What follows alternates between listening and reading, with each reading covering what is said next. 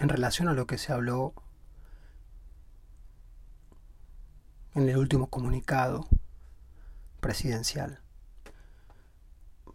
Desconozco si Alberto usó la palabra confinamiento, pero sí la leí en algún medio. Entonces pensaba, ¿de qué manera las palabras, en este caso confinamiento, pueden significar en cada persona algo distinto? En general, ya sucede con todas las palabras, pero confinamiento para hablar de una situación actual obliga a que cada uno trate de entender lo que puede entender. Si sabe perfectamente la definición de diccionario y además la entiende, es una sensación.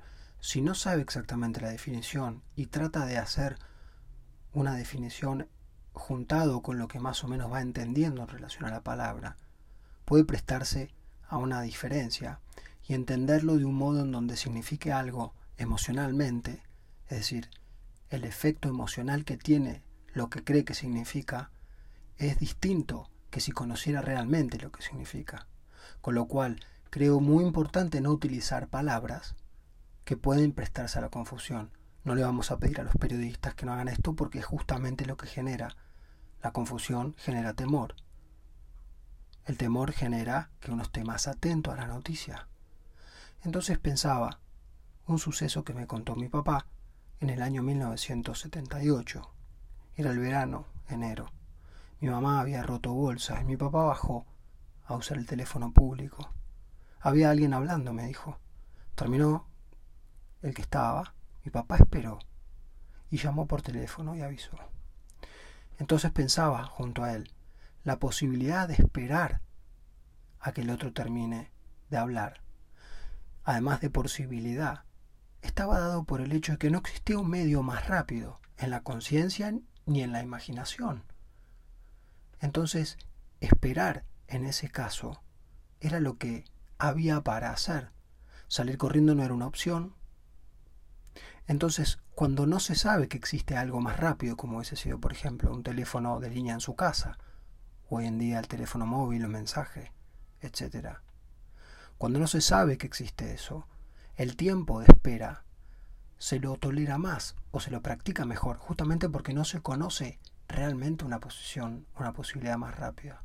La velocidad que va ganando la comunicación genera que la necesidad de comunicar sea mayor. Entonces, si uno no tiene esa disponibilidad, por ejemplo, porque no hay wifi, de repente se cortó, genera una ansiedad debido a una no paciencia, debido a que ya conocemos que existen modos inmediatos de comunicar. Entonces, no poder comunicar empieza a generar miedo. Y tomo esto como un parámetro en general de que no comunicar genera miedo, ya no hablando de la velocidad de la tecnología, sino de cuán rápido uno comunica cuando está sintiendo una emoción. Comunicar puede ser a uno mismo, ah, estoy sintiendo esto, ah, me está pasando esto, registré que estoy sintiendo de esta manera. Che, ¿sabes que me pasa esto? O voy a llamar a alguien para contarle. ¿Cuán rápido uno puede registrárselo o contárselo a uno? elaborarlo y cuán rápido uno puede contarlo a un amigo o escribirlo, o decirlo en voz alta, o poner música y bailarlo.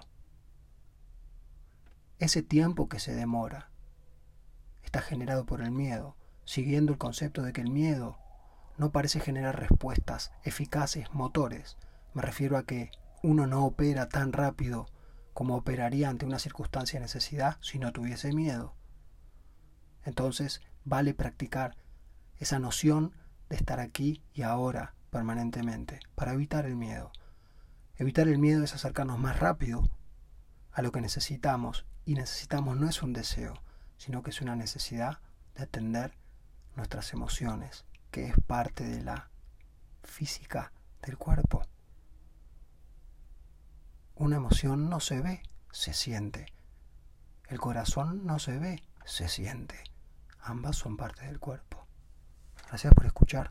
Por favor, compartan con quien crean que esto puede ayudar. Me ayudan a mí, se ayudan a ustedes al ayudar y ni que saben a quiénes pueden llegar. Gracias.